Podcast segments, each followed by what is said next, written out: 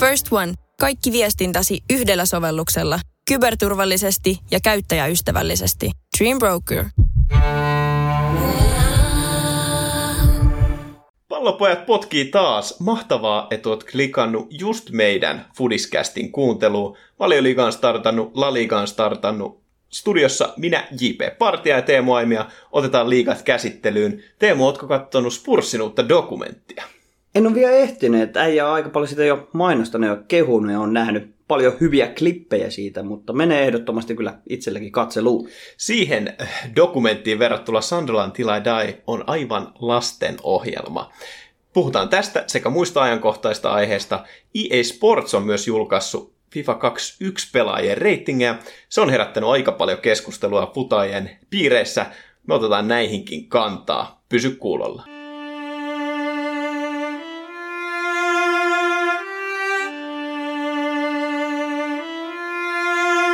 On kaksi asiaa, joita tosimies ei vaihda. Pallopojat. Hirveästi asioita on tapahtunut taas viikonloppuna. Katoitko PSG Marseille-peliä? Tuli vähän sivusilmällä katottua ja sitten, no, ottelun jälkipuintihan, niin se oli aikamoinen. Viisi punasta, 14 keltaista taitaa olla yksi suurimmista korttimääristä kilpailullisella tasolla. Siellä oli vissiin poilla vähän mennyt pannunuri. No joo, voisi sanoa PSG-pojilla nimenomaan, että olivat 1-0 häviöllä kauden toista ottelua, hävisivät ensimmäisenkin ottelun ja ihan ottelun loppuhetkillä oli noin minuutti lisäaikaa enää pelaamatta, kunnes tilanne niin sanotusti kärjistyi ja meni niin sanottuun joukkotappeluun tämä tilanne. Sikäli hyvä, että Varri on käytössä, koska pystyttiin katsomaan sieltä kaikki rikkoneet pelaajat. Ja ikävä kyllä, no en tiedä onko ikävä, mutta siellä joukossa myöskin sitten muuan Neymar. Neymar oli siellä ja musta tuntuu, että Kursaval meni vielä enemmän pannujumi, että se, se oli aika väkivaltaisena, mutta Neymar lensi ulos ja, ja kuten kaikki on varmaan lukenutkin interwebsin ihmeellisestä maailmasta, niin hän on pistänyt aika paljon lokaa sitten tälle Marsein pelaajalle Alvarolle, että oli vissi jotain rasistisia kommentteja tullut, ja sepä ei ollut sitten, sitten Neymaria oikein, ei ollut tätä ihan sulattanut, eikä tietysti pidäkään, jos, jos tämä on totta, mutta Alvaro oli tästä vähän eri mieltä, ilmeisesti. No joo, tämä sodankäynti tuntuu jatkuvan tuolla sosiaalisen median puolella, että siellä Twitterissä molemmilla aika erinäköiset näkemykset tästä tilanteesta, mitä hommat on mennyt. Et Neymar on todennut suoraan ja useahan otteeseen, että häntä on haukuttu aika monellakin eri tapaa, ei niitä nyt nosteta tässä esille. Ja Alvaro omassa twiitissään sitten vaan ilmassu, että no joskus tunteet kuumenee, mutta mulla on hienot frendit, hieno joukkue ja hieno voitto, että hän käytännössä vaan provosoi mielestäni Neymaria ja vähän vähätteli tätä omaa toimintaansa. Neymarilla taas sitten on tullut, hän on haukkunut aika jopa voimasanoin tätä Alvaroa. Ja tämän lisäksi sanonutkin, että, että hän ei mitään kadu siinä, että olisi pitänyt vaan kovemmin ottaa. Että Neymar on aika varma, että jotain rasismia siellä on tullut. Ja Alvaro taisi olla se pelaaja, joka joskus La Ligassa oli tota, Messiäkin haukkunut kääpiöksi. Niin ainakaan, että jos tällaisia, tällaisia alatyylisiä juttuihin on taipumusta, niin jos tämä on totta, niin sitten ehkä ymmärrän jopa Neymaria. No kyllä, että sitä on nyt monta vuotta yritetty jo kitkeä tuota rasismia jalkapallosta pois, ikävä kyllä. Se aina näyttää tuota ikävää puoltaan, ainakin no Serie Aassa, Premier Leaguassa myöskin aina yksittäisiä tapauksia, mutta nyt tämä tilanne niin kuin räjähti suorastaan käsiin ja saa nähdä, että mitä, mitä jälkipuintia tästä tulee. Se on selvää, että tätä tullaan käsittelemään vielä pitkään ja pelikieltoja tullaan jakamaan, sanotaan määrittelemättömän verran, mutta sanotaan PSGn kauden alku on ollut aivan kammottava. Se on ollut ja varmasti vaikuttaa tähän turhautumiseen. Et jos siellä on rasismia ollut, niin, niin y- sitten kyllä ymmärtää, niin kuin sanoin, tuon Neymarin toiminnan, mutta silti hän, hän, hänkin oli aika aggressiivinen, että varmasti molemmille pelikiellot ja ehkä meitä enempää voida kantaa ottaa, kun ei totuutta tiedetä. Mutta mennäänkö vähän positiivisempiin aiheisiin. Mä oon tätä Spurssin dokkari aika paljon kehunut ja voin ihan suoraan sanoa, että parasta jalkapalloviihdettä ikinä, mitä televisiosta voi seurata. Mistä tätä dokkaria voi oikein katsoa, kun se ei ole ollut ainakaan telkkarissa tai tuolla Viaplayn puolella? No, ei ole mitään yhteistyötä, mutta suosittelen ottaa Amazoniin tämän viikon kokeilun. Siellä on kaikki Spursin All or Nothing dokumentin jaksot näkevissä. Näkee, äh, mikä? Näkee... Näkyvissä. näkyvissä. Suomi on vaikeaa. Ja kannattaa sen viikkoon ne kaikki imasta, jos ei halua maksaa siitä. Se on vissiin 6 euroa kuussa. Et jos menee viikon yli, niin ei haittaa. Mutta siis aivan upeata settiä. Siis Dokkarin nimi ensinnäkin, All or Nothing. Ja mun mielestä tää on jotenkin, että jos mä tulee, rupeaa miettimään Spurssia joukkueena, niin onko kaikki tai ei mitään sun mielestä Spurssin, tai edes Murinhon sellainen, niin kuin, mikä heitä kuvastaisi? Sanotaan aika mielenkiintoinen niin kuin ilmaus, koska se on ollut mun mielestä se kakkosvaihtoehto aika pitkään tässä, että ei mitään. No oli, okei, okay, Audi-kappi. Audi-kappi oli Audi-kappi. se. Audi-kappi Joo, oli. mutta okei, okay, se voi olla totta kai heidän niin joukkueen tavoitetila muuta, ja Murinho aloittaa nyt toisen kautensa, hänellä on tämä maaginen tausta olemassa, niin saa nähdä.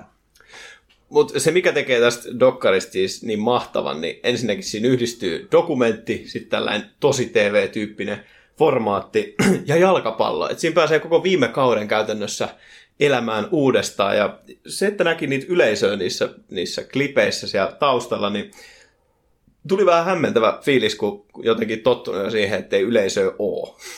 Niin, no nyt kun on katsonut otteluita, niin kyllä, kyllä niitä faneja oikeasti alkaa kaipaamaan sinne. Että ne feikki äänet siellä taustalla muuta, niin ne on ehkä enemmänkin vaan mun mielestä vähän semmoinen nolo, nolo juttu siellä taustalla. Että toivottavasti nyt tämä tilanne hellittää, mutta tuon Dokkarin kautta niin pääsee vähän fiilistelemään, että mitä se joskus on siellä stadionilla ollut. Ja stadionin ulkopuolella se on siisti nähdä, millaista siellä pukuhuoneessa oikeasti on. Ja vähän ehkä jopa oppii niin kuin, enemmän murinhosta, että minkä takia se toimii niin kuin toimii, ja saa vähän sitten äh, niin kuin käsitystä siitä, että mitä, miten, minkä takia murinho suosii jotain, jotain pelaajaa. Et, äh, siinä on aika hyviä paljastuksia. En, en nyt niitä avaa tässä enempää, mutta suosittelen ehdottomasti katsomaan. Ja hämmentävää, miten monta kertaa voi, voi Murinho sanoa yhden jakson aikana fucking hell, että se hokee sitä kyllä, kyllä aika paljon. Okei, okay, no siellä ei ilmeisesti asiat mene ihan hänen toivomallaan tavalla, mutta tämä täytyy ehdottomasti ottaa kyllä katsaantoon, niin pystyy sitten keskustelemaan aiheesta enemmänkin. Ja no, sanotaan futismaailma kiinnostaa hyvin laaja-alaisesti, niin menee kyllä katselmukseen. Kannattaa. Sitten, no me kerrottiin jo viime jaksossa tästä Greenwoodin ja Phil Fodenin tapauksessa, kun he olivat tytteleitä kutsuneet sitten koronasuosituksista huolimatta hotellia. Heidät potkittiin ulos tuolta Englannin maajoukkueesta, mutta se ei ole sitten jäänyt tähän, vaan media on ottanut tästä, tästä aika paljon niskalenkkiä ja molemmat on saanut aika paljon lokaa niskaa, jos lukee näitä, näitä englantilaisia tabloideja. Joo, joka päivä tuntuu aina uusi, uusi kuuppi tulevan ulos, että poista julkaistaan koko ajan semmoisia epämääräisiä kuvia ja näitä tyttöjä, mitä heidän olisi pitänyt tavata. Ja nyt vielä Mason Greenwood on otettu sitten vielä isosti tähtäimen, että hänestä on kaivettu oikein tekemällä kaikkea huonoa ja tuotu nämä häikäilemättä julkisuuteen, että esimerkiksi on nyt väitetty, että viikko ennen tai päiviä ennen Englannin maajoukkoajattelua hän on nauttinut tämmöistä ilokaasu tyyppistä päihdeainetta, mikä ei pidä paikkansa, koska tämä on vanha, vanha video tai postaus, mistä tämä käyttö ilmenee, ei tietenkään missään nimessä hyväksyttävää, mutta nyt oikein niin kuin kaivetaan ihan tekemällä sitä kuoppaa Mason Greenwoodille.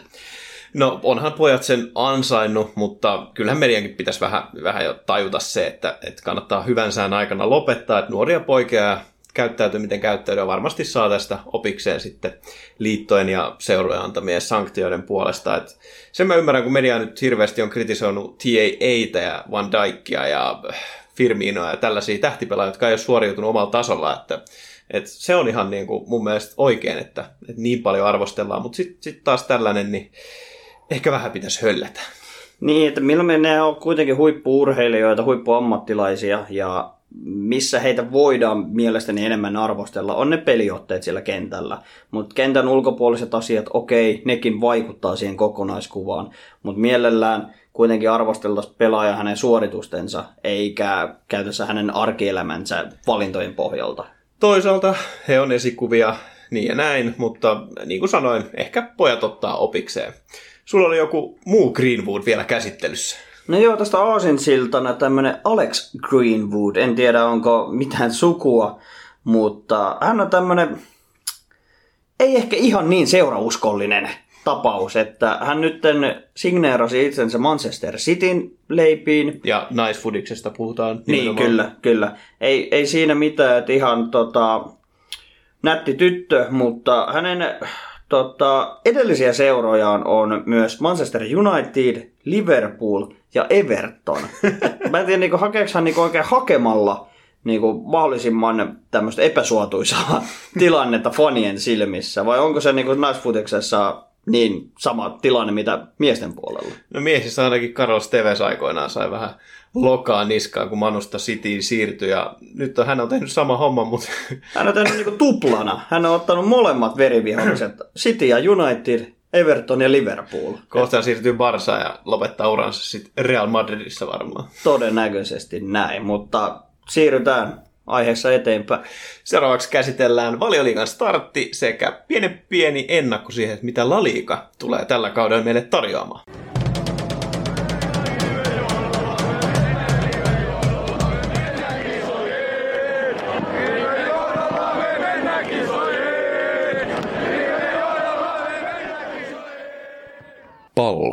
Jokaisen pojan ensirakkaus. Se ei ole ilmeisesti Teemu mikään salaisuus, että sä oot Barcelona-fani. Oot aika monta kertaa sen julkisesti kertonut. No se on meidän seuraajille tullut varmasti kyllä ilmi ja no Messi nyt on ollut aika isosti otsikoissa, mutta ei keskitytä nyt Messiin, vaan La Ligan kokonaisuudessaan. Et sehän pyöri- pyörähti myöskin tuossa viikonloppuna käyntiin, siellä vielä Real ja Barsa avaamatta omaa kauttaan, mutta katsotaan pieni tiivistetty katsaus tulevaan kauteen ja ehkä vähän peilataan tuohon viime kauden otteisiin myöskin. No kerropa vaikka heti alkuun put- viime kaudelta putoajat ja ketä sitten on tullut tilalle. No putoajat oli mielestäni aika nimekkäitä seuroja jopa, ja siellä totta kai ensimmäisenä isona yllätyksenä oli Espanyol, joka putosi jopa liikan viimeisenä suoraan La Liga 2, ja sen lisäksi myös Mallorca ja Leganes putosivat, jotka olleet mun mielestä ihan hyviä haastavia joukkueita La Ligassa. No viime kausi ei mennyt ihan nappia, jotenkin Espanjolilta puuttu, puuttu se punainen lanka mun mielestä toiminnasta. Ilmeisesti Legan, no, Leganes menetti Breathwaitin ja, ja muutenkin oli vissiin loukkaantumisia Majorkalla, mutta tilalle on tullut aika mielenkiintoisia seuroja. No mielenkiintoisia, mutta ei ehkä ihan niin nimekkäitä. Nimekkäimpänä ehkä tuolla takaportin kautta noussut Elche oli La Liga kakkosessa vasta kuudentena.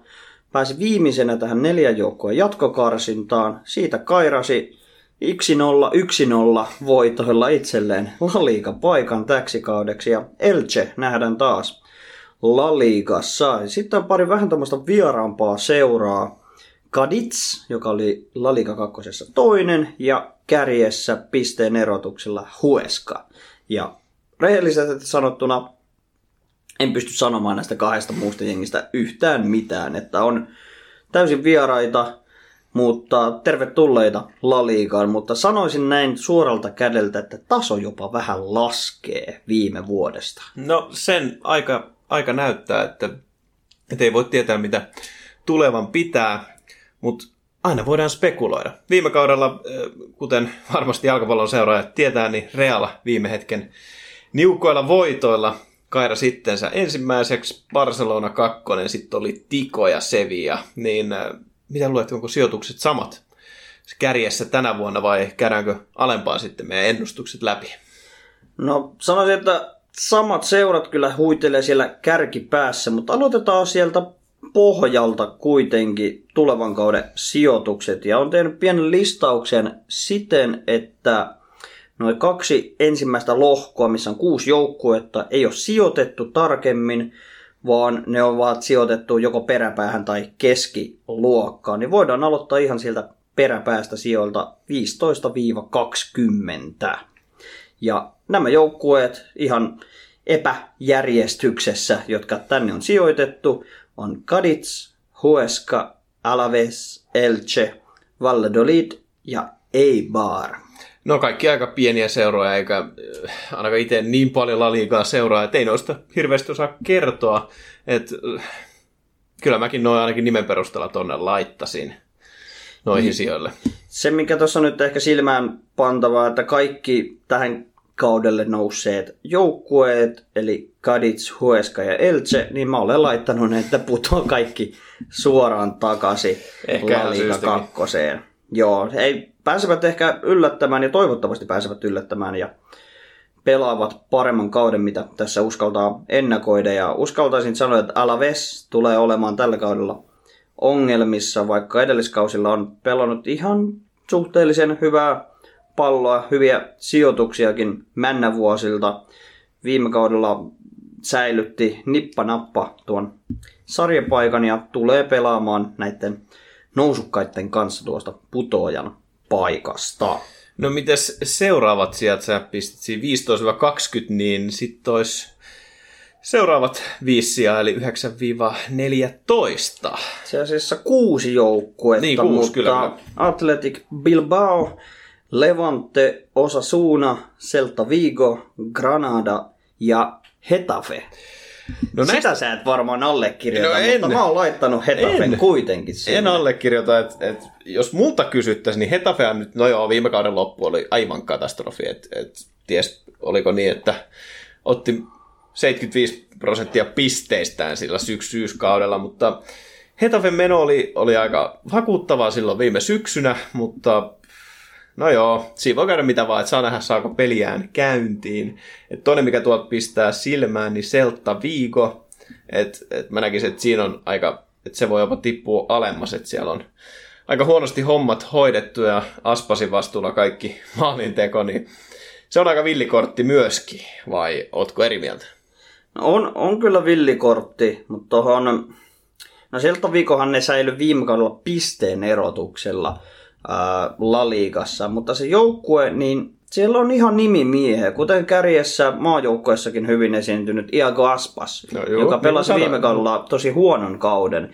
Ja näkisin, että he alisuoriutuivat vahvasti viime kaudella. He palaavat omalle tasolle, mutta ei kuitenkaan hätyttele näitä kärkisijoja. Ja mielestäni Hetafe sitten taas vähän ehkä ylisuoriutu kautta pelasi omalla tasollaan, kun loppukausi meni miten meni. Ja kyllä mä laitan heidät tuohon 9-14 koriin. Okei, ihan, ihan jees perustelut. No miten sitten Granada viime kaudella kuitenkin seitsemäntenä sen vuoden sarjanousia, että et väitätkö, että europelit rassaa niin paljon, että, että, että tällä kaudella ei eurosijoille taas mennä? No joo, rasitus kasvaa ja vähän sama kuin viime kaudella Sheffield United valioliigassa. Liikanousijana loistava suoritus pääsarjatasolla, mutta heidät on opiskeltu läpi. Äh, ihan uusi, uusi kausi taas, uudet kujeet ja siellä on muutokset myös tapahtunut, niin mä uskon, että Granada tulee sieltä laskemaan kyllä alaspäin. Selvä homma. No sano sitten nelosen ulkopuolelta, eli sieltä 8-5 ainakin.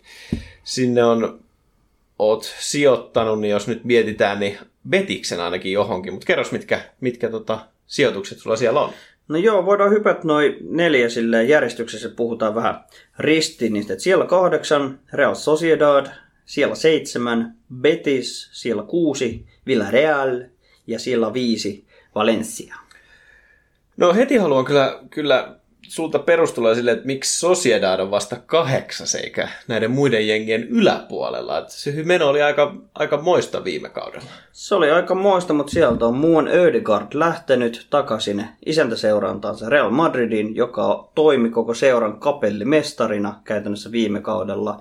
Ja mä lasken, että se vaikutus tulee olemaan niin iso koko Sociedadin joukkueeseen, että he tulevat muutaman sijoituksen putoamaan viime kaudesta. Selvä homma, selvä homma, että se, se käy ihan järkeen sinänsä. Et olihan hän aika eittämättä se joukkueen moottori. Mielenkiintoista muuten nähdä, miten Realiin takaisin istuu, mutta mut miten sitten Betis Villarreal Valencia, ainakin Valenciasta, niin siellä on melkoisia muutoksia ollut, että viime kaudella Mestareen liigaa pelasivat, mutta, mutta valmentaja on vaihtunut ja loukkaantumisesta silloin kärsitty. Että väität, että kuitenkin viid- vitos siellä. No joo, Valencialla oli semmoinen rakennusprojekti viime kaudella, että heillä tosiaan manageri vaihtui lailla kauden alussa ja siellä oli aikamoinen shokkitila päällä kauden aikana, mutta selviytyvät puhtain paperein mielestäni tuosta kaudesta ja etenivät myös hyvin noissa europeleissä eteenpäin ja pelasivat siellä hyvää, hyvää palloa. Nyt toinen kausi, pystytään vähän rauhoittamaan sitä toimintaa ja siellä oli vakaampi pohja, miltä lähtee rakentaa tulevaisuutta, niin mä uskon, että Valencia tulee pelaa tyylipuhtaan kauden ja kilpailee jopa paikasta tuonne neljän joukkoon, mutta ei aivan riitä. Sieltä kuitenkin lähti Ferran Torres ja Rodrigo paljon liikaa, mutta väität, että ei tee niin isoja aukkoja.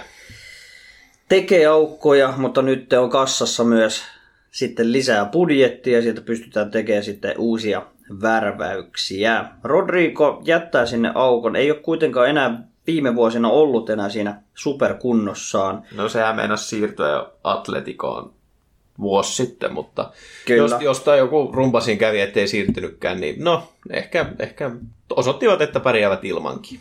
Joo, ja tuosta Petisistä mä haluan vielä nostaa, että olisi tehnyt mieli jopa nostaa heidät isommin tai korkeammalle, mutta viime kausi oli täys, täys floppi, mutta nyt joukkue näyttää oikein hyvältä. Katoin tuon Petiksen pelin tuossa sarjan avauskierroksella. Siellä on hyvän näköinen avauskokoonpano. Siinä on hankittu maaliin nyt legendaarinen Claudio Bravo. Pelasi heti nollapelin.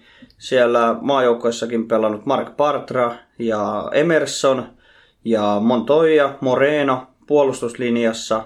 Myöskin toppari Sydney on heittää sinne.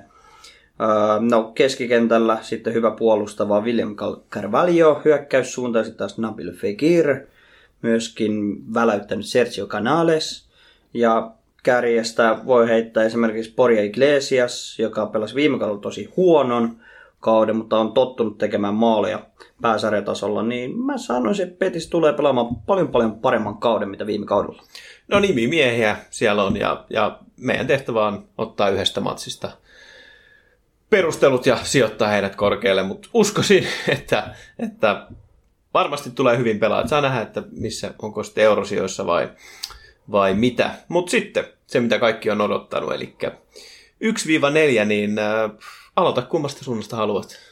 No aloitetaan sieltä nelos sijasta ja nämä joukkueet on kyllä aina yhtä vaikea laittaa niin järjestykseen, mutta se on lähes selvä, että nämä kyseiset neljä joukkuetta siellä on. Pistetään sinne tuore Eurooppa Liiga mestari Sevilla sijalle neljä, että vaikka pelaavat Euroopassa hyvin ja tuollaisessa scoop-muotoisessa ää, pallossa, jalkapallossa pärjäävät, osaavat siellä hyvin tilkit oman päänsä, mutta kausi on pitkä, se taso tulee vaihtelemaan, ikävä kyllä, ja se rosteri ei vieläkään vakuuta leveydellään, niin sillä materiaalilla tullaan sijoittumaan siellä neljä. Väität, että Banegan lähtö ei tee niin iso, että Rakitic voi ottaa hänen roolin sitten suorilta. Rakitic pystyy ottamaan ja ottaa mielellään sen vastuun siinä keskikentän kapellimestarina, ja se oli mahtava hankinta kyllä Sevialta, että mitä miljoonan he maksoivat, okei siihen sitten pikku lisäykset, bonukset tulossa päälle, mutta todella halpa kaappaus heiltä ja todella hyvä hankinta siihen keskikentälle. Mutta he tarviivat hyökkäin, vaikka, vaikka se Luke de Jong teki hieno kaksi puskumaalia finaalissa, niin ei se kyllä ole silti La Liigan johtavan joukkueen kärkipelaaja. No sitten on ne sijat 1-3, niin äh, meneekö samassa järjestyksessä kuin aina vai tuleeko muutoksia? Kyllä siinä pikku muutos tulee viime kaudesta. Parsa putoo sijalle kolme. Tämä on aika paljon sanottu Barcelonan kannattajalta, mutta perustatko tämän väitteen kaikkiin näihin äh, tota, kohuihin, mitä nyt on seura ympärillä pyörinyt? Joo, tämäkin voi olla vähän turha optimaalinen sijoitus kuitenkin, mutta mä näen, että siellä on todella paljon potentiaalia siellä joukkueessa. Nyt ollaan loogista saatu takas Usmane Dempele, jolla on mahdollisuus nyt vihdoin ottaa se läpimurtokausi Barcelonassa. Ei tuskin tapahtuu. Sitten Tsemppärin voittanut Kutinho palasi nyt niin sanotusti kotiin. Katsotaan, hänellä on aika paljon todistettavaa, että hän pystyy menestymään myös Barcelonan paidassa. Ja hauska nähdä, että miten roolittuu Griezmannin kanssa heidän pelipaikkansa. Kumpi ottaa niin, niin sanottua kymppipaikkaa, kumpi laitapaikkaa. Varmaan Barcelona keksii lainata senkin jonnekin ja maksaa Kutinhon palkan. No, todennäköisesti, jos jatkavat samalla bisneslinjalla. Ja sitten totta kai kaiken kruununa niin siellä on messillä aika paljon sanotaan tämmöistä kunniahimoa jäljellä ja hän tulee kyllä tekemään kaikensa, jotta viimeisenään Barcelona-kautenaan hän tulee voittamaan edes jotain, koska viime kausi oli historiallisesti, oliko yli kymmenen vuoteen kausi, jolloin Barcelona ei voittanut yhtään mitään. No, mä veikkaan, että aika paljon tähän viimeiseen kauteen jää sitten, se perustaa ehkä sen, että millaisena Messi tullaan osakseen muistamaan, vaikka on viettänyt mitä 17 vuotta seurassa, niin... 20 vuotta. No niin, niin mä veikkaan, että kuitenkin tämä lähtö, että miten se tapahtuu, että jos, jos Barcelona yhtäkkiä vaikka jäisikin mestareliikan ulkopuolelle, niin lähtisi varmaan vähän erilaisena kuin taas, että jos toiskin yhtäkkiä liikan voiton vikana kautena, niin varmasti porukka muistaisi eri tavalla. Mutta sitten olet jättänyt madridilaiset ykköseksi ja kakkoseksi, niin kumpi seuroista sitten jää hopea siellä? No ei tuossa ole kahta sanaa, että kyllä se pikkuveli siellä kakkosena Atletico, niin Diego Simeonella siellä on projekti kasvamassa, siellä on nuoret ottamassa lisää roolia, siellä on puolustus käytännössä kasvamassa uusiksi, koska sieltä on johtavia pelaajia lähtenyt muualle. Rakennusprojekti edistyy, mutta ei tule maaliin saakka. Ottavat varman sijoituksen liikassa kakkosena. Ja tässä melkein sama hengenveto, niin kyllä se Los Blancos, niin se tulee viemään tämän kauden. Ikävä kyllä, että ottaa back-to-back mestaruuden. Ja yhtä kaunilla pelillä kuin viime vuonna. No en tiedä, Ramos voisi painaa mun mielestä vähän enemmän vielä rankkarimaaleja, niin ehkä he sitten menestyy. Ei ehkä pienellä kärmen kielellä sanottu, mutta siis se peli näyttää hyvältä. Siellä on paljon nuoruuden lupauksia vielä odottamassa penkillä. Jos Real pääsee vielä Bailista eroon, mikä näyttää todennäköiseltä, ovat valmiita maksamaan puolet hänen palkastaan, jotta joku muu hänet ottaa hoidettavakseen näin todennäköisesti tulee vielä tapahtumaan, mikä tulee vaan oikeastaan parantamaan Realin asetelmia ja henkeä siellä pukukopissa. Mutta sinnekin on mun mielestä isoja kysymysmerkkejä, että Benzema oli viime kaudella tajuttoman hyvä, mutta hän on taas vuoden vanhempi. Kroos ja Modric taas vuoden vanhempia. Ja nyt olisi sitten aika näiden nuorten kavereiden Vinicius, Rodrigo, ottaa Valverde, no otti jo roolia. Odegaard. No niin, no siis se... Isco. Se, No, niin, ja sitten nyt tulee aivan, mikä kuka tämä toinen laituri Tää, tää, tota... Paskes. No sekin, mutta sitten se, joka oli loukissa koko viime kauden. Se brasilialainen. Ei, espanjalainen. Marco Asensio. niin, Asensio. Niin, hänkin on ollut jo pitkään nuori lupaus ja tehnyt hyvää jälkeä valitettavasti loukkaantuneena ollut, niin kyllä siellä leveyttä löytyy. Sitten Hazard kiiso kysymysmerkki, että miten, Mitenköhän preseason on mennyt? Onko pasta maistunut? No siinä oli taas jotain, että ihan kun se olisi tullut lihavana takas, mutta ei se nyt voi. Kyllä nyt pakko on roolia ottaa tänä kaudella, mutta... On, on, on, on. Saa nähdä, että, että sä väität Madridin voittava. Joo, ylivoimaisesti. Ei voi mitään. Tämä katkeruus on jotenkin hauskaa tässä ilmassa. Mutta siirrytään valioliigaan ensimmäisen kierroksen tuloksiin.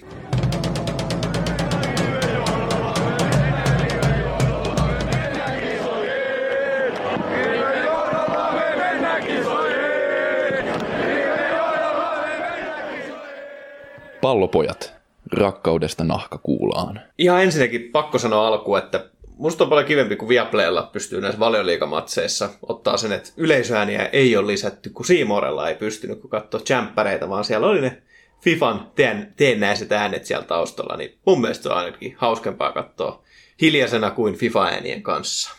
No nimenomaan teen näistä se on, mutta kyllä sinne haluaisi oikeasti autenttisesti ne fanit saada paikalle. Mutta se ei ole musta kiinni, vaan se on tästä tilanteesta kiinni, mutta ilmeisesti lokakuussa on jo ensimmäiset suunnitelmat, että faneja pääsisi stadioneille paikan päälle.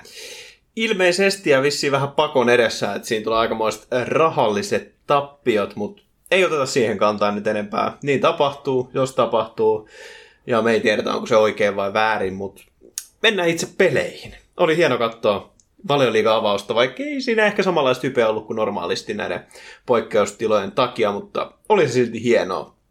Ihan ensimmäisenä niin Fulham Arsenal. Siellä Arsenal tykkimiehet otti no, vakuuttavan 0-3 voiton sarjanousijasta ja, ja, ja jotain sieltä jos pitää nostaa, niin ainakin toi William. No se on aika helppo nostaa sieltä esille. Siis todella ennakkoluulotonta peliä. Tuntuu, että hän olisi nuorentunut tässä kesäaikana niin viisi vuotta. Että tosi hyviä haastoja, loistavia keskityksiä, syöttöjä, riistoja. Varsinkin siihen Aubameyangin maaliin riisto ja se 40-50 metrin syöttö suoraan sinne Aupalle jalkaan, niin ihan maagista. Että mä odotan Williamilta tämän ottelun perusteella jo paljon paljon lisää. Ja hänet kyllä odotettiin, kun hän Arsenaliin siirtyikin, että saa roolia. Ja sitä hän tuli. Ja veikkaan, että myöskin ottaa nyt ton... Nikola Pepe. Niin, no en tiedä ottaako Pepeen paikkaa, mutta ainakin ottaa ton vaparin vastuun. Että veti aika hienon vaparin ja muutenkin kulmia. Että se on aika paljon, että uusi kaveri ottaa erikoistilanne vastuun, mutta hienosti pelas, pelas ensimmäisen pelin. Et pakko kyllä sanoa Fulhamista, että oikeastaan se peli oli sellaista kuin ehkä odotettiinkin. Aika, no, ei siinä ollut mitään erikoista. Muutama hieno yksilösuoritus, pari hyvää syöttökomboa, mutta en mä nähnyt siinä sellaista niinku, oikein mitään ideaa. Siinä ei ollut oikein mitään yllätyksellistä ja se oli turhan hidastempoista. Et sanotaan Arsenalille ei ole oikeastaan mitään ongelmia puolustaa näitä tilanteita vastaan ja sielläkin kuitenkin Arsenalillakin uudistunut puolustus. Siellä Gabriel meinasi peli alussa tehdä ihan järkyttävän hassin. Onneksi Leno tämän tilanteen pelasti, mutta Gabrielilta sitten taas loistavaa toimintaa hyökkäyspäässä ja teki mahtavan puskumaalin jopa ottelussa. Ja jotenkin tuo Arsenalin peli, niin siis puolustus oli yllättävän hyvä. Hyökkäys oli yllättävän hyvä. Laka ja Auba niin kuin pelas hienosti yhteen. Ja siis jotenkin jäi tosi hyvä fiilis Arsenaalista. Mutta sitten taas, että oliko tämä nyt kuitenkaan mikään iso näyttö, että Fulhamia vastaan 3-0 voitto. Et jää ainakin jää ainakin seurattavaa jatkoa ajatellen. Niin, mittari nyt ei ehkä kovin, kovin tuossa liigassa ollut, mutta se keskikenttä mua Mä pihaan yli kaiken, Granit Xhaka. Se ei mun mielestä todellakaan kuulu tolle no tasolle. Joo, ja sitten Eleni ei sekään. Ja Elneni ei siis ehkä tsemppäriä jossain utoajajoukkueessa. Mutta siis se keskikentälle Dani Ceballos, joka no, se tuli löytyy. Vaihosta, se tuli vaihosta. Kyllä. Ja pelasi ihan okosti ja myöskin sitten sitten tota, no, Maitland Niles oli, hän ei suostu myymään. Belleri, että se on se keskikenttä on vähän kysymysmerkki. Keski, keski. Siihen kuule mesut. Mesut pelaamaan. Mä haluan nähdä mesuti. Sä varmasti haluat. Vaikka yksi Arsenal niin ei halua. Tai no, olisikin osaa rahoille vastiketta. Mutta mm. Arsenal mielenkiintoinen. Saa nähdä, mitä tulevan pitää. Seuraava matsi, näin muuten missään järjestyksessä sitten, mutta mennään tällä. West Bromwich, Leicester ja täälläkin 3-0 Leicesterille nyt ja öö, mitä jäi mieleen muuta kuin Vardin kaksi rankkarimaalia? No eipä paljon muuta. Et sanotaan aika aneeminen aloitus, ehkä jopa molemmilta seuroilta. Sanotaan Weballe olisi kyllä varmasti se 0-0 tasapeli kelvannut tuosta liiga-avauksesta. Mutta Leicester sai ehkä vähän heppoisin perustein ehkä rankkareita ja Vardi on kyllä niissä yllättävänkin kliininen, että ehkä nähnyt hänen enemmänkin kirmaavan puolustuslinjasta läpi ja sen jälkeen finishaamassa, mutta näköjään se siitä pilkultakin osuu ihan hyvin. No niin kuin sanoit, niin Bromwich aloitti aika vahvasti ja se olisi voinut tehdä jopa maalin siinä aluksi. Että musta tuntuu, että Leicester aloitti pelaamaan vasta joskus puolen tunnin kohdalla. Ja jotenkin ihan sellainen fiilis, että Vardi, Vardi ei, niin kuin, ei se ollut niin hyvä että se olisi ansainnut kaksi maalia. Et siis mua enemmän vakuutti se, että miten laaja rosteri se avaus Lesteriltä oli. Että et siellä tultiin laidoilta, muun muassa Kastanie, joka just siirtyi sinne, niin sehän teki, teki tota sen yhden puskumaalin ja valittiin myö, muun muassa Man of the Matchiksi, että siinä puolessa hyvä, hyvä avaus kyllä Lesteriltä, mutta jotenkin siis se mua niin kuin vakuutti hirveästi se, että miten, miten Lesterillä niin kuin on sitä laajuutta, kun Didia pystyi pelottamaan pakkina, Sunkku pelasi hyvin, laidoilla valaitapakit teki hyviä nousuja, ja sitten keskikenttä, Tielemans, Praat ja Peresit ja tällaiset, niin siis siellä oli hyvää peliä. Et hyvä, hyviä alkioita, mutta se, että et toimiko tämä sitten isoja seuroja vastaan Hyviä alkioita, vai sanotaan kuitenkin aihioita, joo. no, niin, mutta siis Tiedät, mitä tarkoitan? Kyllä, kyllä, kyllä. Ja siis toi Castanje, siis loistava hankinta Atalantasta. Ja tuossa ottelussa niin ei edes näkynyt, että Chilwell puuttu tuosta jengistä, mikä on ehkä aika hämmentävää. No Justin otti siellä laidalla ihan kivasti rooli, mutta siis ei voi sitten loppupeleissä jäänyt kyllä Fulhamista ihan hirveästi käteen. Dia, tämä hankinta ei Fulhamista kuin Bromwicista, tämä Diagana, Diagana, joka saatiin sinne pidettyä sitten loppujen lopuksi, niin hän pelasi tosi pirteästi ja ilo nähdä tällaista kaveria, nuorta lupausta valioliigassa, mutta oikeastaan siihen se sitten jäikin. No joo, Lester sai toivomansa aloituksen tuohon kauteen, ehkä vähän rankkareiden avittamana, mutta heille todella tärkeää, että Jamie Wardi heti onnistui kauden alussa parilla pörsällä ja saa näin loistavan aloituksen kaudelleen. Seuraava matsi ehkä se kaikista seuratuin avausottelu luonnollisesti meillä kolmantena käsittelyssä.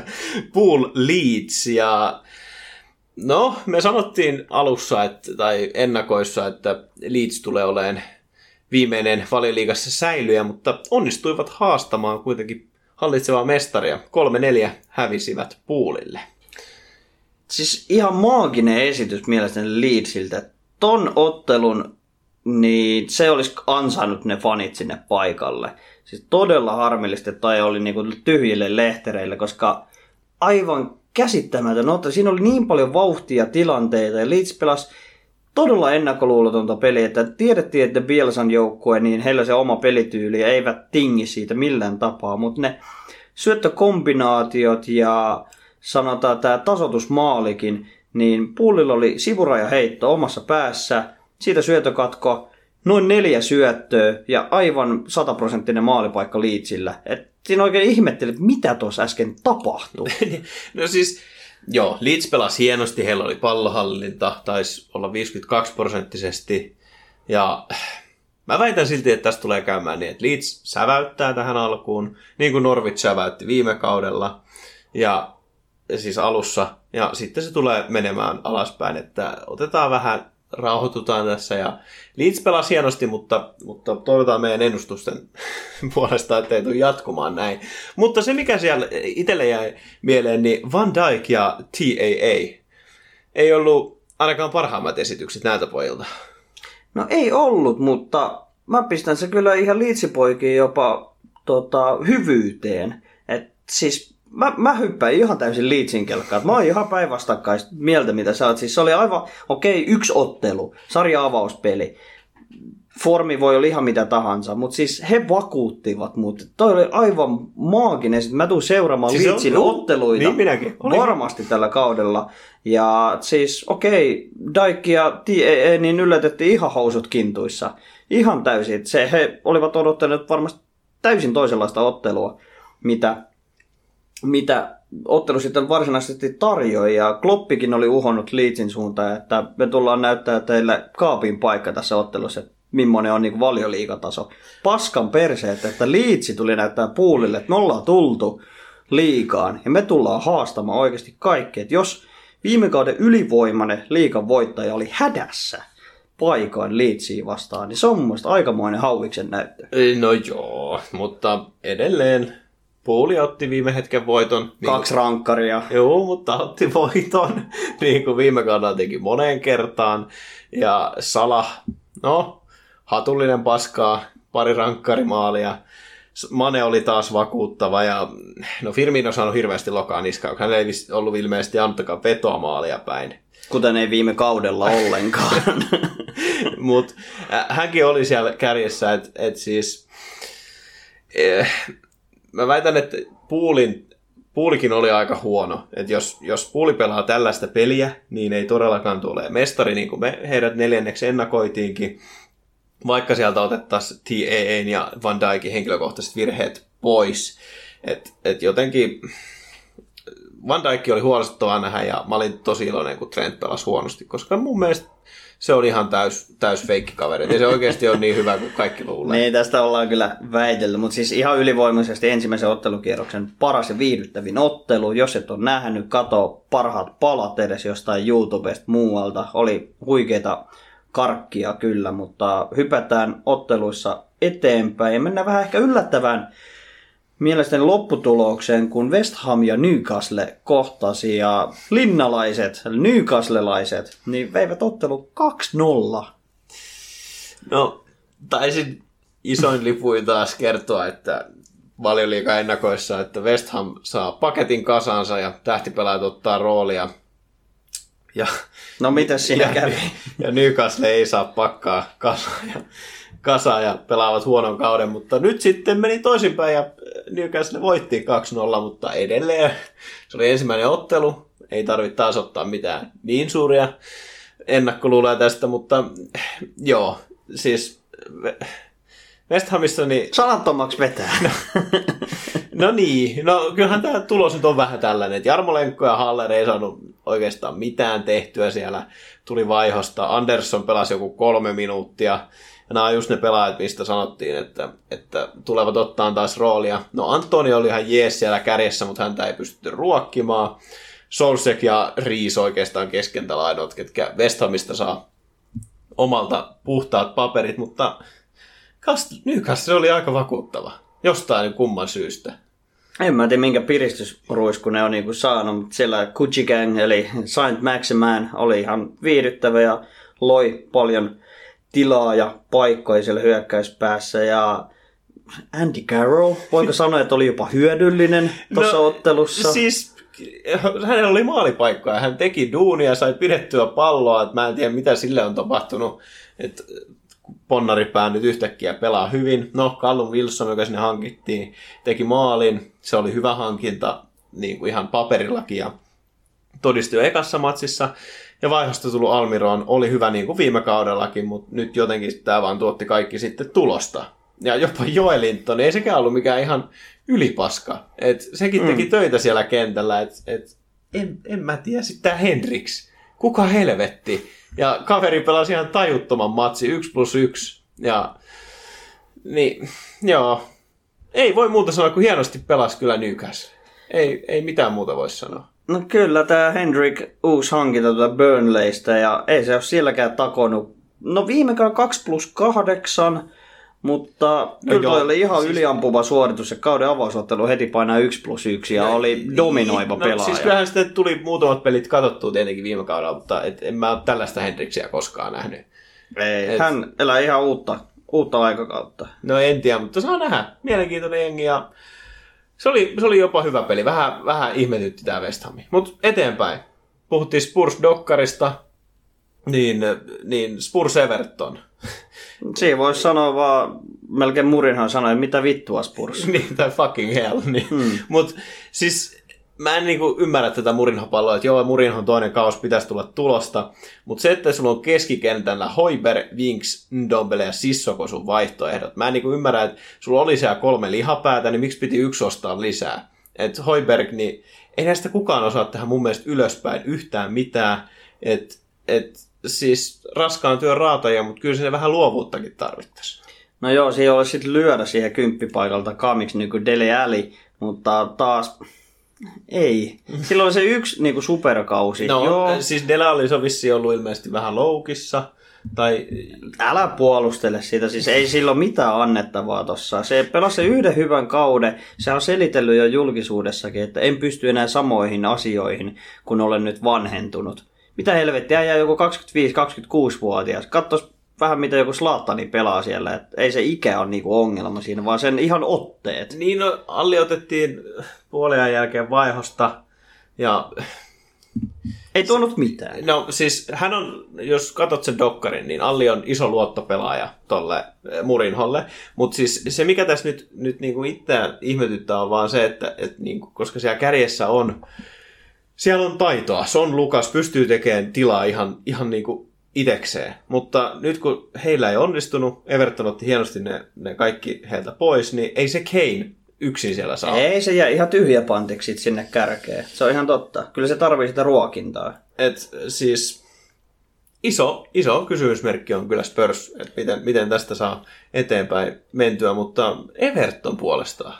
Niin, siis mehän arvioitiin Evertonin, oliko jopa liika 7 ja tämä nyt aika lailla antaa hyvää osvittaa siihen suuntaan, että Evertonilla on mun mielestä loistava projekti alkamassa. Siellä on ihan mahtava kokoonpano. Penkiltäkin jo heittää hyvää laatupelaajaa sisään, mutta ehkä jopa otteluhahmoja, niin James Rodriguez. No siis oikeastaan voi sanoa, että kaikki nämä uudet hankinnat, Al- Alan, Hames ja sitten Dukure, Koko keskikenttä uusiksi. Niin, koko keskenttä uusiksi ja kaverit pelasi ihan tajuttoman hyvin. Et Hamesin pysyi pallo jalas, oli täyden 90 kunnossa ilman pelituntumaa. Ja sitten Dukure oli aivan tajuttoman hyvä alaspäin ja Alaniltakin jatkuvasti hyviä ratkaisuja.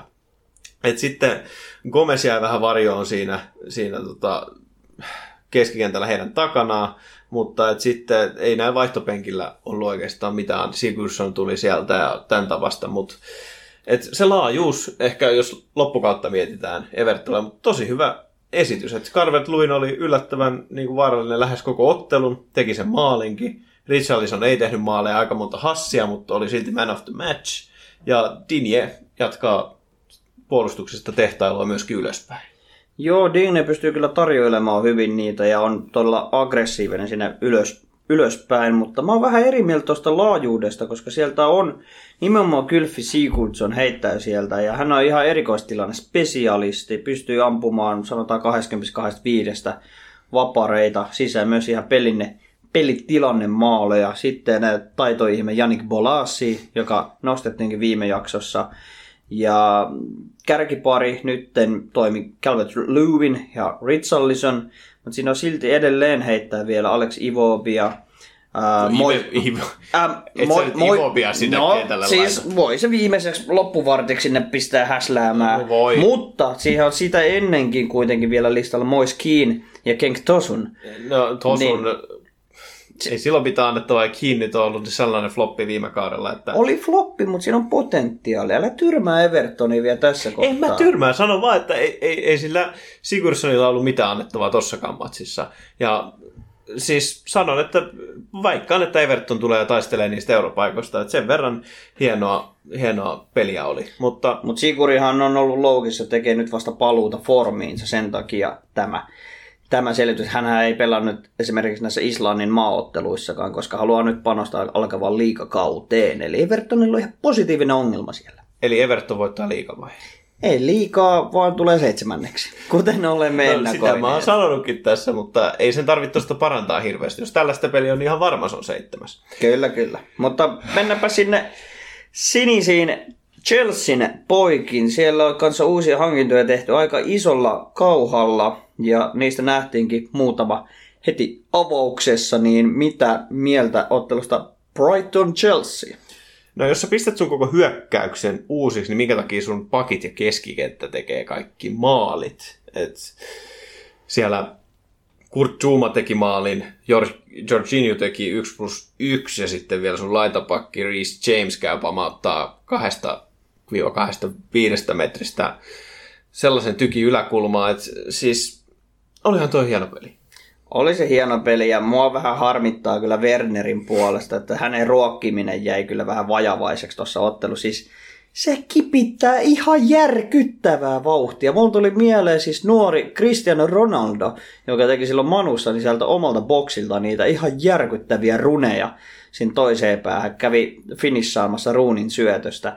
Niin nyt Werner tekee niitä kipityksiä, ei kukaan tule pysymään sen perässä. Jo- Jos joku vaan osaisi pistää sille se tikkari sinne eteen. No kyllähän sieltä löytyy taito, että Havers nyt jostain syystä oli vähän vaisu, mutta oli kuitenkin pelissä siinä mukana. No Loftus Cheekistä nyt ei ole mihinkään muuhun kuin rikkomaan peliä, mutta et, et Werner, jos pelaa ja pysyy kunnossa, niin väitän, että tulee se 15-20 häkkiä tällä kaudella. Et sen verran vakuuttavaa peli oli.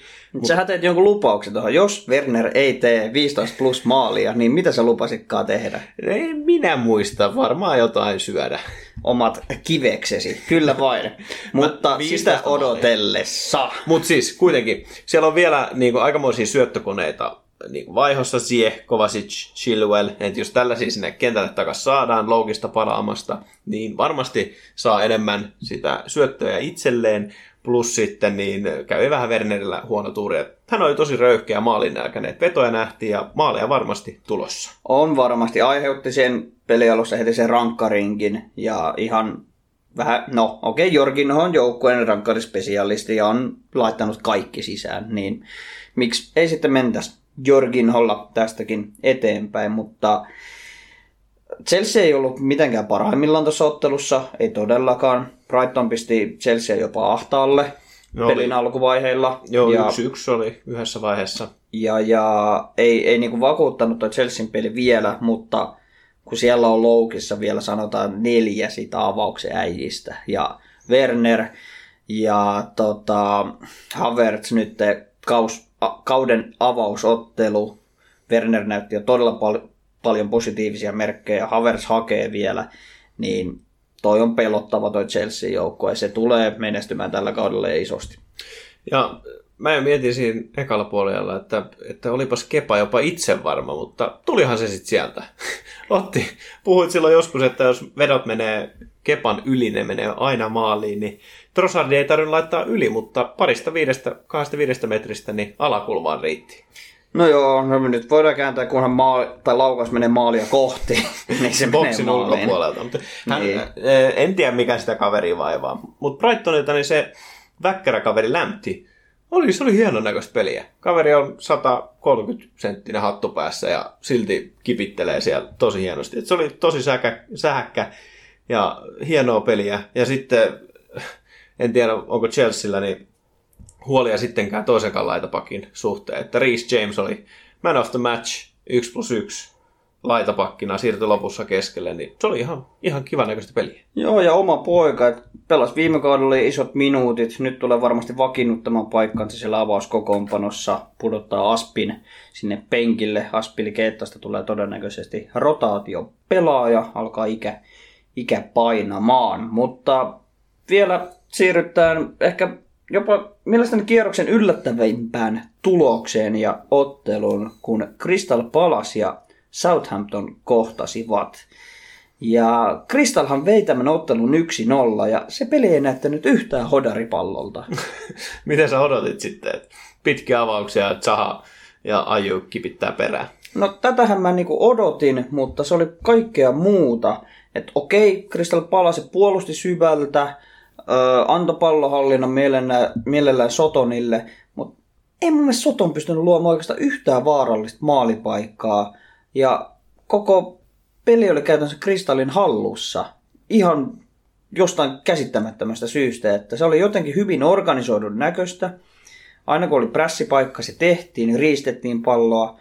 Ja sanotaan semmoinen pelin lukutaito Kristallilla oli ihan mintissä, niin peli joka osa-alueella. Ja annan mielelläni tästä ottelusta Kristallille täydet kolme pistettä ja heille ihan mahtava kauden aloitus. Että onnettelut vain sinne suunnalle ja ei yhtään yllätys, että maalin teki nimenomaan Wilfried Zaha. Ai ei ollut yllätys. Kaveri, ei toi kaveri mun mielestä niinku viime kaudella mitä 4 plus 5 taisi tehdä, ja hänellä todetaan kuitenkin aika paljon, ja hänen niitä tilanteet on. Et mun mielestä oli just yllättävin tässä ma- matsissa, että Wilfried Zaha sen maalin teki, mutta olisi se hieno nähdä, että Zaha ottaa vihdoin viimein niitä lupauksia itselleen, mitä Niin, okei, siellä joukkueessa oikein ole muita. Andrew Ayew ehkä toinen, mutta ei siellä ole oikein ketään, joka niistä maaleista vastasi. Niin No nyt tärkeä on... onnistuminen. Nyt heille on tullut äh, Michu Batshuayi sinne lainalle, että äh, jos hän ottaisi kärki. Niin, tai potkii palloa tolppaa ja itseään päähän sitä kautta, että se on mitä Mishi voi tuoda tuohon joukkueeseen. Crystal on oikein hyvä joukkue kyllä Mishille. No se, se on totta. Mutta sitten meikän tota, yksi seuratuimmista jengeistä Volves otti aika vakuuttavan 2-0 voiton Sheffieldistä. No ottelu alku tuommoiseen salama-alue, että reilu viisi minuuttia ja taululla 2-0. Ja se riittikin sitten ottelun lopputulokseksi, että Volvesi pystyi tiivistämään puolustuspäänsä. Siellä muutama uusi hankinta heti avauskokoonpanossa, muun muassa Lyonista hankittu Fernando Marçal, joka vakuutti tuolla vasemmalla laidalla. Ja Volvesista on vaikea sanoa, pelaako ne tuommoista 343 vai 523 vai mitä, mutta se muokkaantuu tosi paljon sen pelin aikanakin toi formi, mutta se toimii ja jopa outoa, niin lihamylly Adama Traore pelasi ihan täydet 90 minuuttia tässä ottelussa. No hänellä on vissiin jotain pienen pieniä ongelmia ollut, mutta siis etenkin just toi puolustus, tai siis ongelmia ollut sen niin kuin, Hänhän oli jotain olkapäävammoja viime kaudella hirveästi ja pelaa niin fyysistä peliä. Mutta et pelasi täydet 90. Yleensä hänet on vaihto otettu tai hän on vaihosta tullut. Ja siis mun mielestä oli tosi vakuuttavaa peliä koko Volvesilta. Et etenkin puolustus, Sais, Cody ja Bowley, kaikki pelasi äärimmäisen hyvin. Sais joo se teki sen maalinkin.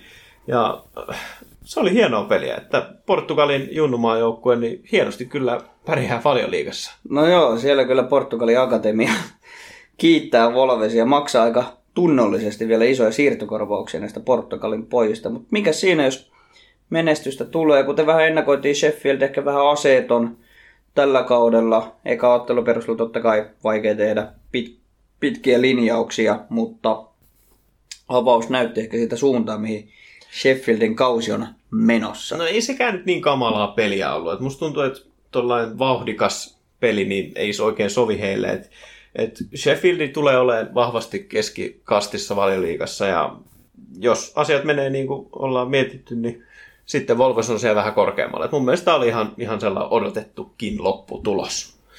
Yes. Siinäpä oli valioliika ensimmäinen ottelukierros. Paljon oli pelejä.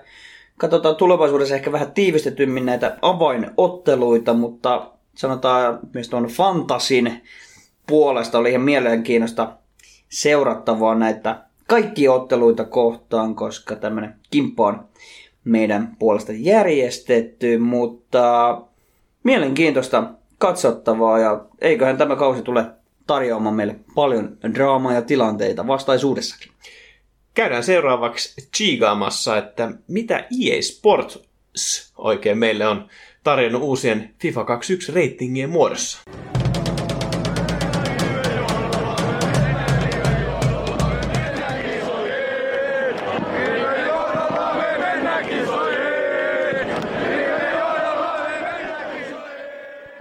Pallopojat. Ei. Vielä lisää vaan. Pallopojat. Erinomainen. Muun muassa Lukaku oli mun mielestä aika hyvin sanonut sen, että, että EA tekee pelaajien reitingit vaan sen takia, että nämä pro-pelaajat kommentois, kommentois omia kortteja ja niinhän sitten porukka oli lähtenyt kommentoimaan. No kyllä ja ihan aiheesta mun mielestä, että Lukakun kortti on aivan vääränlainen, mitä on julkaistu. Ja esimerkiksi Aubameyang, niin hänet on käytössä raiskattu. Ja Alba ei ollut ihan tyytyväinen nauruhymiöitä oman korttiinsa. Ja sitten Laportekaan ei ollut omasta peisistä ihan tyytyväinen. Et, siis musta tuntuu, että, että ainahan nämä on herättänyt kohua, mutta tänä vuonna EA on jotenkin, mä en ymmärrä ihan kaikkia näitä ratingeja, mitä on tänne laitettu. En todellakaan. Ehkä tämä vie, niin kuin jännitys on kasvanut entistä isommaksi, koska kesällä nyt jengi ymmärrettävästä syystä on pelannut enemmän FIFAa, kun on ollaan oltu sisätiloissa. On ollut mahdollisuus pelata FIFA 20. Jännitys kasvanut 21 kohden aika isosti. Nyt kun lähdettiin julkaisemaan näitä kortteja, mitä tulevassa pelissä tulee olemaan, niin nämä osa on kyllä aivan kammottavaa katsottavaa, että yleiskuvana mä voin sanoa, että Bundesliigan pelaajia ollaan kohdeltu todella kaltoin. Ja etenkin Bayernin. Mutta lähdetään ihan, me, nämä on meidän nostot, mitä sieltä kannattaa ottaa huomioon, tai mitkä ne ehkä ihmeellisimmät on. Ja aloitetaan isoimmista reitingeistä, niin Casemiro. 89. Kyllä, siis Kassupuro on nostettu plus kahdella ylöspäin ja reitin 89 on ylivoimaisesti pelin paras puolustava keskikenttä.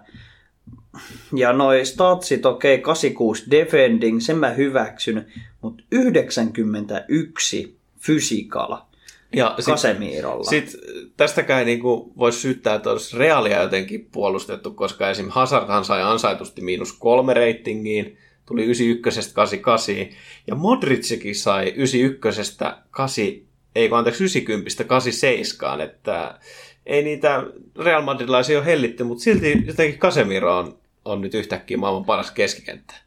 Mä, mä, mä en osaa niinku sanoa oikeasti mitään perusteluja sille, että miksi kassu on nyt nostettu yhtäkkiä näin paljon paremmaksi. Okei, siellä sitten vastaavasti Busquets pudotettiin sieltä 89 alaspäin ja kassu sitten sai niinku, selkeästi Busquetsin pisteet, mutta kokonaisuus 89 on hirvittävä, en allekirjoita sitä ollenkaan. Mutta miten sitten meidän 88 tiputettiin 87 ja kaveri teki 29 plus 3 tällä kaudella. Niin, ja oli aivan ylivoimainen tuossa kevätkaudella vielä, millä pitäisi olla mun mielestä aika iso vaikutus tuohon reitingiin. Että reitingin pitäisi peilata sen pelaajan nykykuntoa ja pelata ehkä viimeisen yhden kahden vuoden edesottamuksiin. Ja ei toi ei ole niin mitenkään kunnia kyllä Aupalle. Sen peissiäkin oltiin vielä laskettu. Mun mielestä vaan vuosi vuodelle koko ajan nopeampi kaveri, mutta sitäkin oltiin niin kuin alennettu ja kokonaisuus yhdellä alaspäin, mikä olisi mun mielestä pitänyt olla yhdellä ylöspäin. No niin, esimerkiksi 89 olihan sen verran vakuuttaa menoa. Ja sitten yksi mielenkiintoinen, Jadon Sancho, 87 reitter, nostettiin kolmella ylöspäin, okei, pelannut kivasti. Mut, Ihan hyväksyttävä, otti 17 plus 17. Mutta miten sitten noin statsit? Otettiin niinku nopeuttaa viidellä pois. pudotettiin peissi 83 ja fysikalia lyötiin sitten yhtäkkiä neljä lisää. Niin. Et mä, mä, mä en osaa niinku yhtään niinku sanoa, mitä IE niinku ajattelee. Ja siis Sanson laukaus pitäisi olla paljon paljon parempi, mitä se nyt on arvioitu. Se oli, oliko 74 arvioitu Sanson laukaukseksi. Mutta sitten 87 reitteleet, aika mielenkiintoinen. No. Ja, koska siis 74 laukaus, niin esimerkiksi ää, Alaballa on 70 laukaus. Niin, niin. kyllä mä väitän, että Chansolla on suhteellisesti kuitenkin parempi se laukaus, mutta IEillä on vähän eri näkemys. Rating on mielestäni ihan sopiva, olisin ehkä jopa antanut 86 mieluummin, mutta jatketaan. No, mun rakastama TAA plus 4 hän on nyt 87 rated. Joo, en mä tiedä onko toisilleen, mutta iso nosto tälle nuorukaiselle, että, että shootingia saatu vähän lisää, että nyt on 66, passing 87. No joo, ehkä toi peilautuu niihin, mutta iso nosto kuitenkin reitingissä. No tosi iso nosto, mutta hänen statsit ei kyllä anna mitenkään olettaa, että hänen pitäisi olla 87 rated, koska hänen kuusi pääattribuuttiaan kokonaisuutena ovat 80, 66, 87, 80, 80, 71. Niin millä logiikalla AAsta tulee 87 no, kokonaisrating? No logiikassa myös voi miettiä Fabinholla, että hänet nostettiin 85 87 ja siellähän ei tapahtunut hirveästi muutosta kortissa ollenkaan, että, että miten, miten on mahdollista, että toi overall kuitenkin nousee sitten kahdella. Niin, Paceista otettiin yksi pois, Passingista yksi lisää, ja ei mihinkään muuhun muutoksia, ja silti kokonaisuus kasvaa kahdella. Niin, ne, siis kaikki statsit kortissa niin nousi, tai laski, oliko että aluksi oli 460 yhteensä, laski 458, mutta... Rating nousi kahdella. niin. Eikö näin se niin päätä eikä häntää, ja sitten päästään tähän Müncheni syrjäyttämiseen tai niinku syrjimiseen. syrjimiseen, niin Muller, okei, okay, 86 kortti, oli viime vuonnakin, mutta olisi se nyt ansainnut niinku upgradeosta, että häntä niin, käytännössä vaan niinku downgradeattiin, että häneltä otettiin peissiä neljä pois ja passingiin pisettiin niinku muutama, muutama pykälä lisää. Mutta jätkä teki kuitenkin viime kaudella 14 plus 26. Pelasi elämänsä kaudensa melkein kolmekymppisenä ja ajateltiin, että no, kaveri pysyy samana. Niin, Bundesliga syöttöennätys 21 assistia. Okei, Leval teki varmaan kaikki ne maalit, mitä syötti, mutta kuitenkin kyllä Müllerkin olisi ansainnut palkinnon tästä kaudesta ja vähintään 87 rating. Mutta sitten taas esimerkiksi Vardi seuraavana. Hän oli 82 viime Fivassa, nyt nostettiin 86, mikä siis pelasi hienon kauden, mutta kertoo vähän siitä, että Mülleriin ei, ei annettu mitään ylöspäin ja yhtäkkiä kuitenkin Vardille on ansainnut sitten neljä. Niin, ja Vardi teki, no okei, loistava kausi, 23 plus 7, 30 tehopistettä 40 otteluun, mutta samalla logiikalla niin Aupa olisi kanssa niinku ansainnut vähintään se yhden tai kahden nousuun, jos Vardi saa neljän nousun. Ja Okei, Vardy teki paljon maaleja, ei paljon muuta. Siitä syystä on hänen shootingi nostettu neljällä, mutta ei hänen kokonaisuus nyt neljällä pykälällä olisi pitänyt nousta. No ei. Ja sitten seuraava parivaljakko on mielestäni hauskaa, että Pogba laskettiin 88 86. Kortti nyt ei hirveästi muuttunut, mutta silti overall muuttu. Ja sen lisäksi Hendersonille. Hendersonille plus kolme. Siis nyt hänkin on 86, että he on Pog- Pog- Pogban kanssa samantasoisia. Mutta ei mun mielestä niin Henderson nyt pelas, niin kuin hänellä on enemmän annettavaa niin kuin itse pelissä, että kapteenina, johtajana ja sellaisena, mutta eihän nyt niin kuin taidollisesti millään tavalla voi Pogba olla verrannoinen. Sama pelipaikka ja sama rating. Ei, ei, ei siinä ole niinku käytännössä mun mielestä mitään järkeä, että on, on vähän turha iso hypen nyt Liverpool saanut. Okei, voittivat mestaruuden, loistavaa. Mutta siellä on nyt nostettu, TAA nostettiin 87, Robertson nostettiin 87, Fabinho nostettiin 87, Firminokin sai upgradein, en tiedä mistä ihmeen syystä. Niin, Siis, sitten muita niin downgradeataan todella paljon, ja Hendersoni plus kolme, okei, hän on iso johtaja joukkueelle, on merkittävä pelaaja. Teki jopa 4 plus 5 40 peli, joka on hieno saavutus CDMltä, mutta eihän häntä nyt voida vertailla käytännössä Pogbaan, tai lyödä jopa, heitetään nyt tästä 85 Tiagon edelle. Eli Tiago no. Alcantara on jäänyt jopa Hendersonin taakse. No siis mun mielestä tämä Thiago, kun puhuit siinä Münchenin häpäisystä, niin seuraavat pelaajat, niin Gnabry ja Thiago, niin Thiago laskettiin 87 85, vaikka mun mielestä hän ei ole pelannut näin upeata kautta pitkiin pitkiin aikoihin. Et peissiäkin otettiin miinus viisi pois, vaikka mä just mietin jämppäreitä katsoessa, että mistä Thiago on saanut lisää nopeutta yhtäkkiä. Ja sitten Gnabry, no okei, hän pelasi hienon kauden, hän ansaitsi tämän yhden noston ainakin mitä sai, mutta peissi miinus kahdeksan. Hänen peissi oli FIFA 20 90 ja nyt se on 82. Niin ja kuka näki sen välierässä tehdyn maalin, kun hän tuli sieltä laidalta, ohitti kahdeksan pelaajaa ja täräytti sillä vasemmalla sen takayläkulmaa. Niin ei se mun mielestä peissi näyttänyt ihan hirveän hitalta No olevan. ei ainakaan 82 sille, että en mä tajua. Ei, ja mi- mikä mä- tämä Münchenin raiskaus nyt jostain syystä? En, en todellakaan tiedä. Samalla Manuel Neuer, niin sivunostona, niin hän oli edelleen, tai edelleen, mutta hänet oltiin jätetty Ter Stegenin taakse. Ter Stegen 90, Neuer 89, mm. ieltä pikku piikki sinne maalivahtiosastolle. Ja tältä maalivahtiosastolta, niin vähän jakaa mielipiteen Deheä.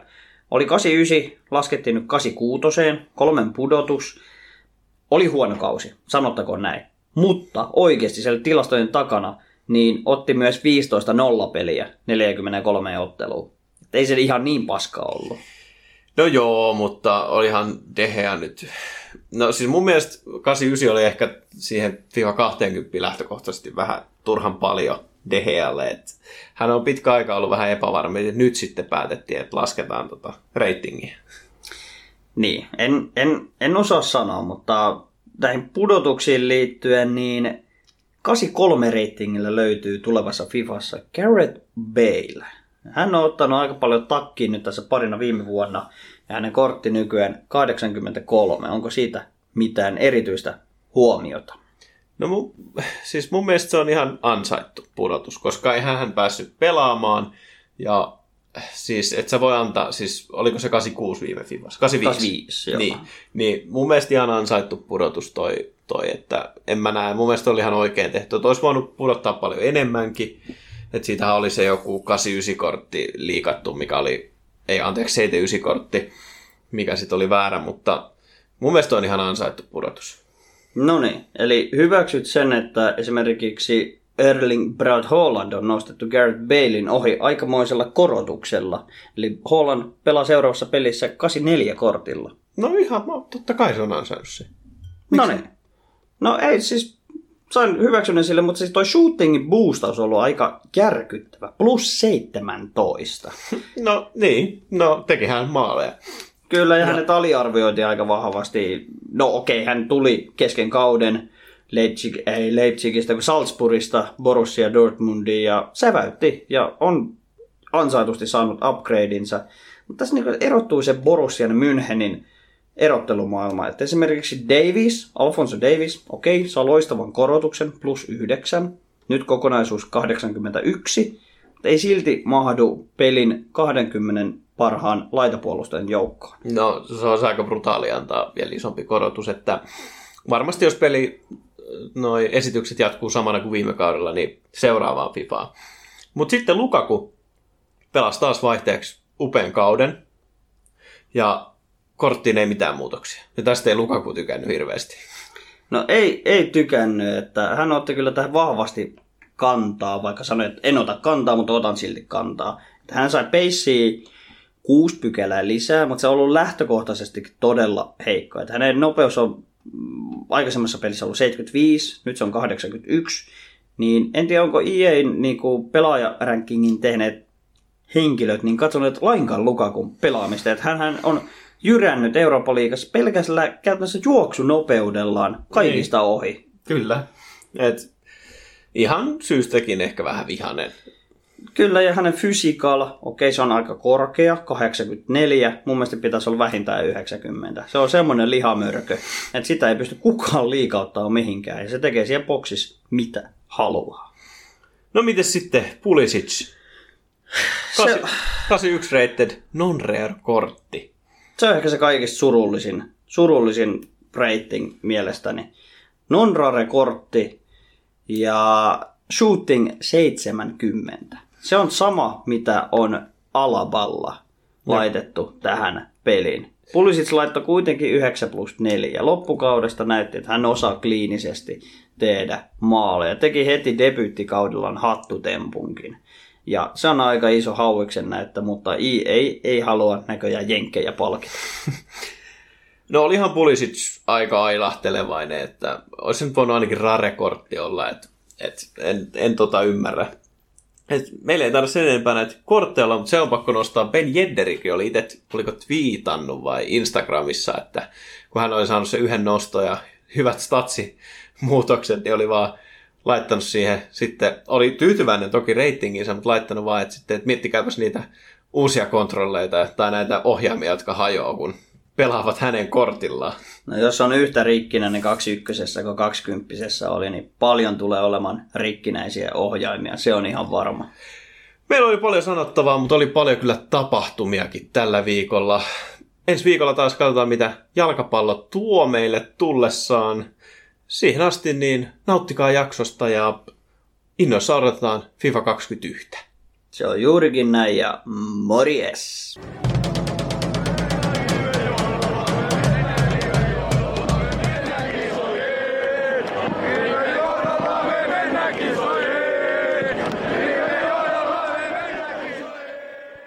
Pallopojat potkii... Vittu, mennään kotiin. Mm, ei kyllä. First One. Kaikki viestintäsi yhdellä sovelluksella. Kyberturvallisesti ja käyttäjäystävällisesti. Dream Broker.